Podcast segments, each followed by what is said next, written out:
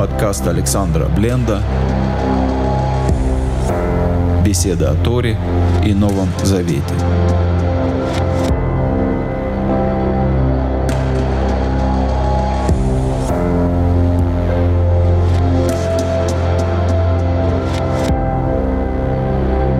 Шалом, дорогие друзья, с вами Александр Бленд. Недельные главы «Балак и Пинхас» – хороший повод поговорить о проклятиях, о том, как мы сами ненароком можем принести проклятие в свою жизнь и в жизнь окружающих нас людей. Нет, речь не идет о какой-то мистике, попробуем почти обойтись без нее. В Торе есть три слова, означающих проклятие. Слово «клала» происходит от корня «каль». Легкий, ничего не стоящий. Когда мы пренебрегаем какими-то способностями, возможностями своими или окружающих, когда мы пренебрегаем собственным достоинством или достоинством окружающих. Растет у нас ребенок, и у него есть талант к музыке или к рисованию, но мы говорим, куда тебе быть художником, куда ты намерился поступать в художественное училище. Иди в зоотехникум, он рядом, и в него просто поступить. Куда ты поедешь учиться, куда ты суешься, на что ты замахиваешься? Ты никогда не сможешь стать, или я никогда не смогу стать. Куда уж тебе, куда уж нам пренебрежение каким-то Богом данным талантом? Часто мы не хотим видеть эти таланты, эти способности в детях, потому что мы хотим развить в них что-то другое. Нам не удалось стать кем-то, стать танцором балета, и мы хотим, чтобы наша дочка танцевала балет.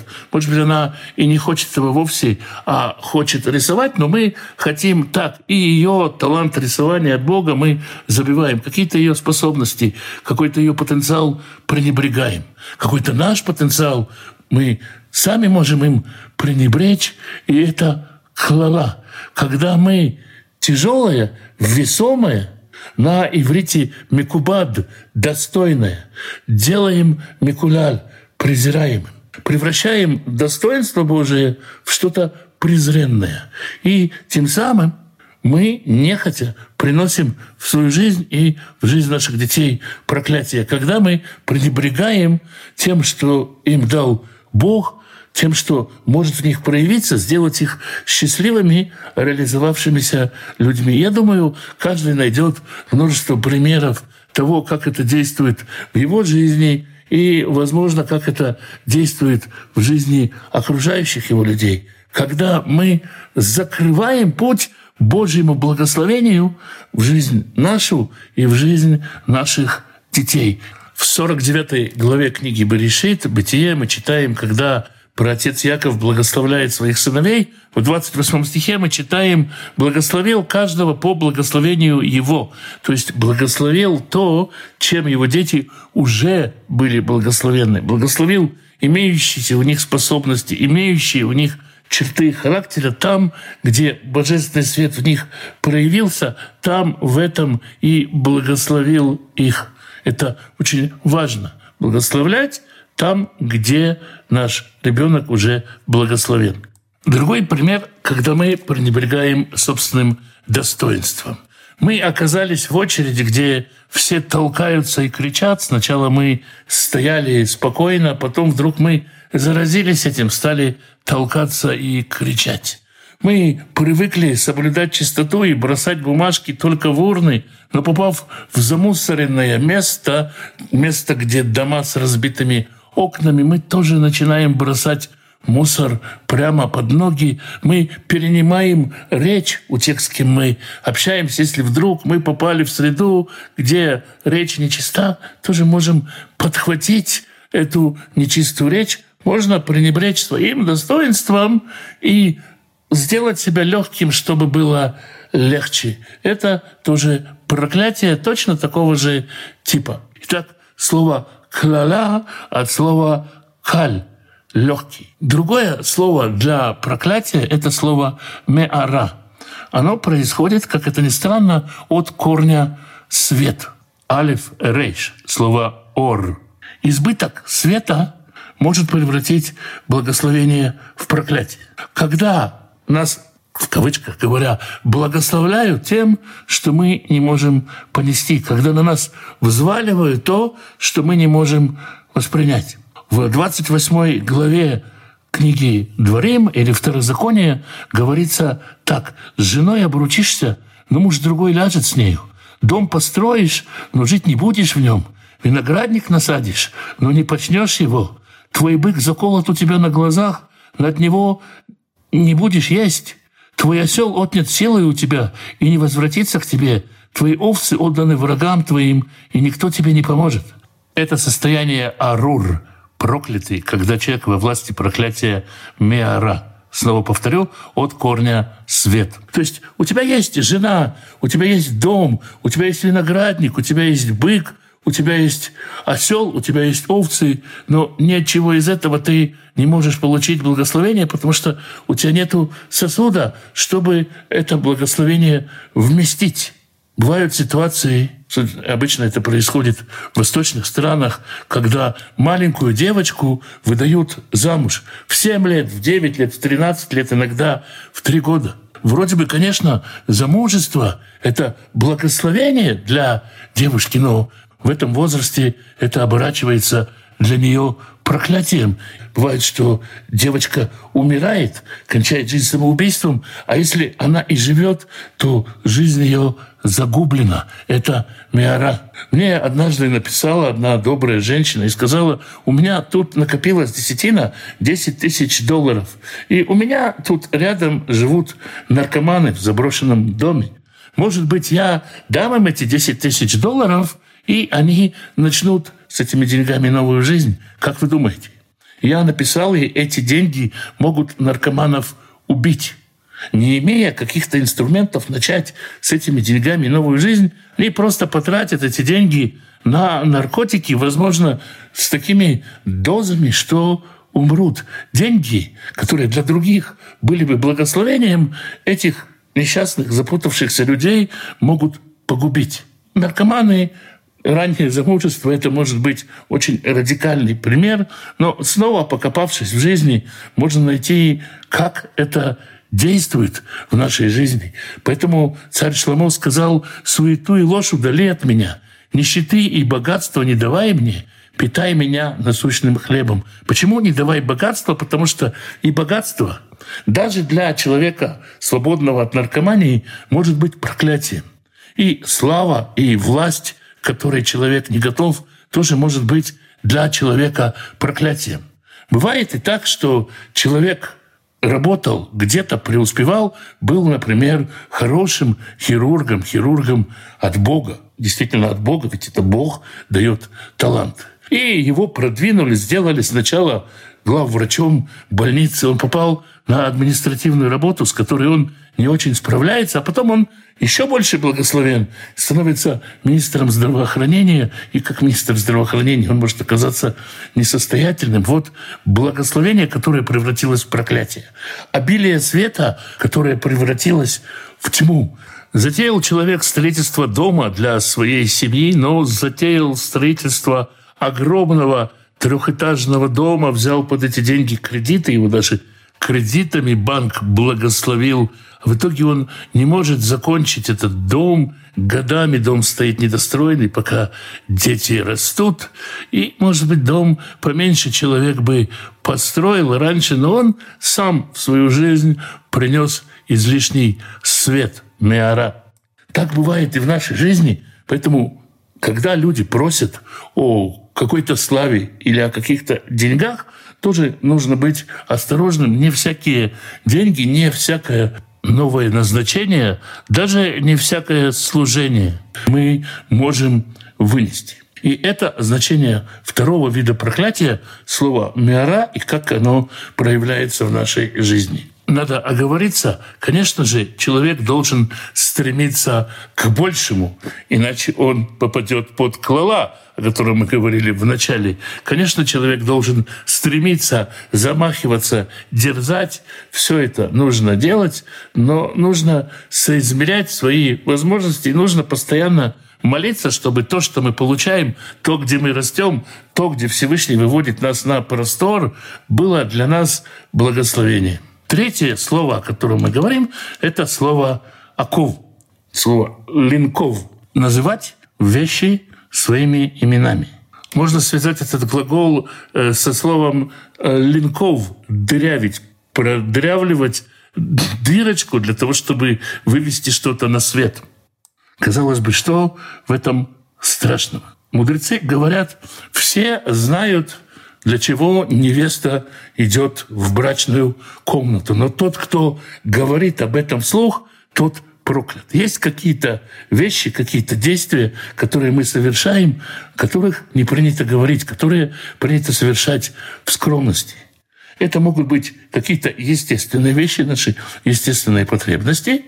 Это могут быть вещи, которых мы стыдимся. Они в нас есть. Мы работаем над преодолением этих грехов, этих проблем, но мы стыдимся их. Мы не ассоциируем себя с этими нашими грехами, с этими нашими проблемами, которые мы пытаемся преодолеть. В прошлой недельной главе мы читали, как Билам говорит, как прокляну, если не проклял Бог. Здесь он использует это самое слово «наков». Как я могу объявить что-то их природой, связать что-то с их природой, если Бог этого не сделал?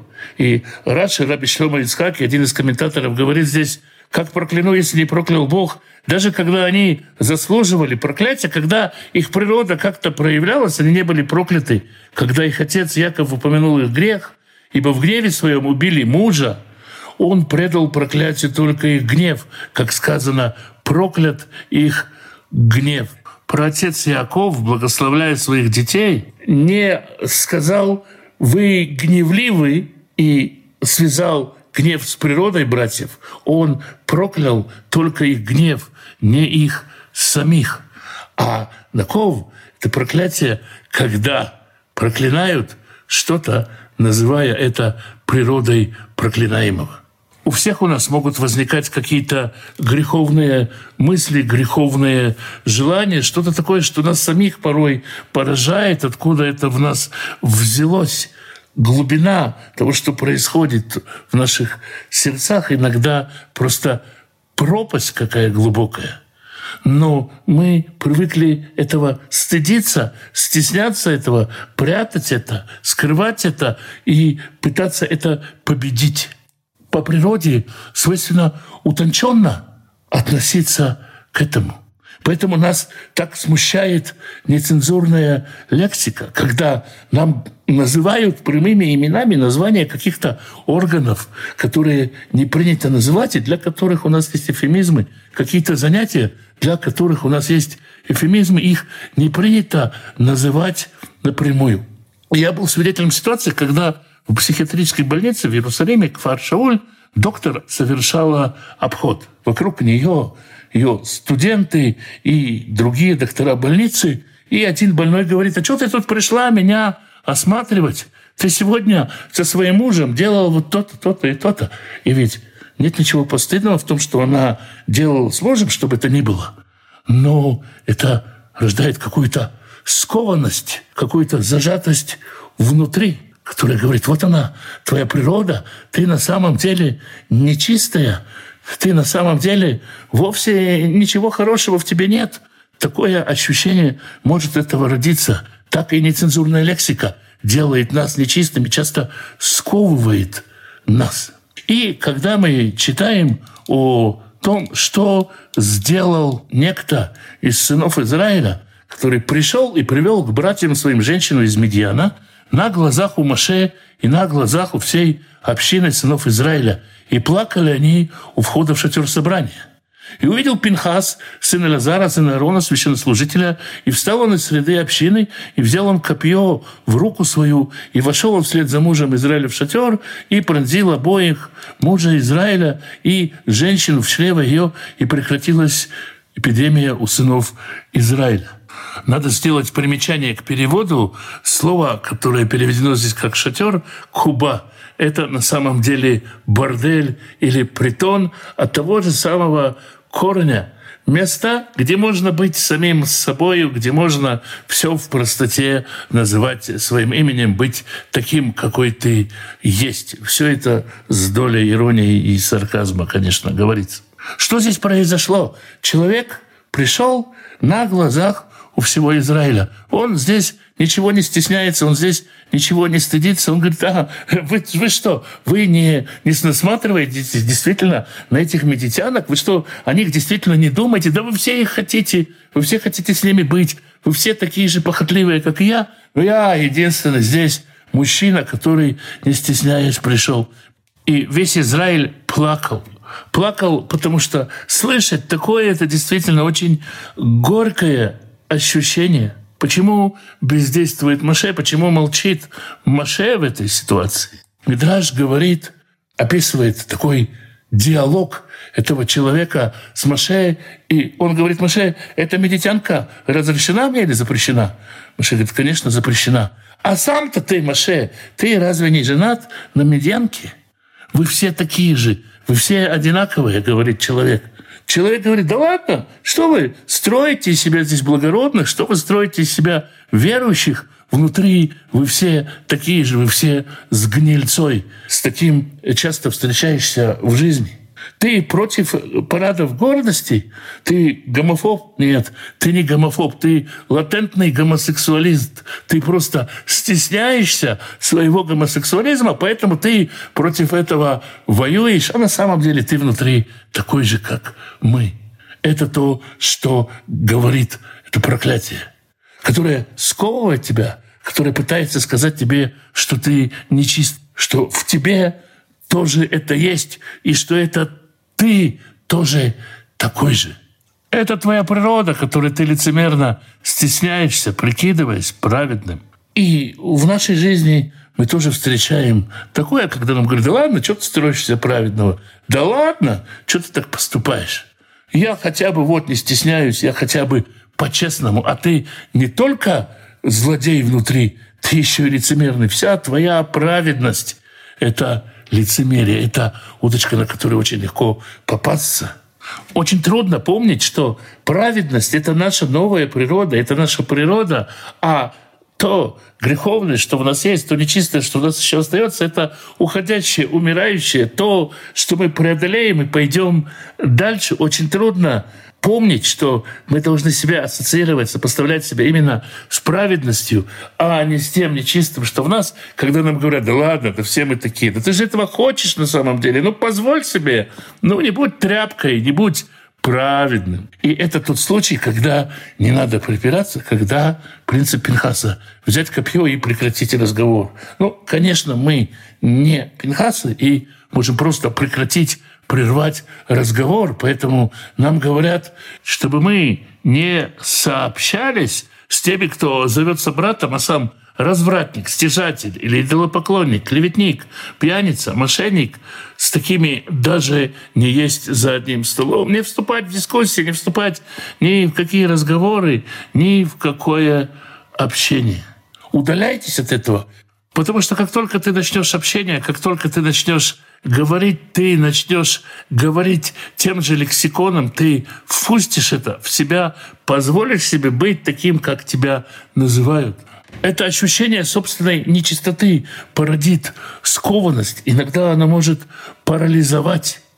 И может статься то, что давным-давно где-то в глубинах тебя лишь иногда проявляется мысль, лишь на какие-то мгновения всплывает, вдруг получит силу через это проклятие, начнет снова бороться за выживание, снова воскресать из мертвых в тебе. В любом случае, это паралич, это нечистота, это несвобода, которая связана с этим проклятием. Удаляйтесь от этого. Так вы спасетесь, так вы избавитесь от проклятия в своей жизни, от этого проклятия, которое называется наков. Это три проклятия. Без всякой мистики они входят в нашу жизнь, входят в нашу повседневную жизнь. Мы можем подцепить одно из них и носить его в себе. И, естественно, нужно быть внимательным, смотреть, что вокруг нас происходит. Это то, о чем я сегодня хотел коротко поговорить. Святой Благословенный благословит всех тех, кто изучает Его Слово, ищет Его воли, ищет Его лица. Святой Благословенный благословит вас и семьи ваши, мужей ваших и жен ваших, сыновей ваших и дочерей ваших, внуков и внучек, правнуков и правнучек. Святой Благословенный благословит родителей ваших, пап и мам, бабушек и дедушек, прабабушек и прадедушек. Берегите их, любите их. Святой Благословенный даст пропитание тем, кто нуждается в пропитании, пошлет достойную работу, чтобы в доме был достаток, избыток, возможность помогать другим и желание помогать другим, чтобы было время на общение с семьей и на изучение Писания. Святой Благословенный благословит и исцелит больных, даст мудрости врачам исцелять, поддержит и укрепит тех, кто сопровождает больных. Святой Благословенный благословит вас и дома ваши, и всех, кто с вами, всем изобилием своих бесконечных благословений. С вами был Александр Бленд. Спасибо, что вы меня слушаете.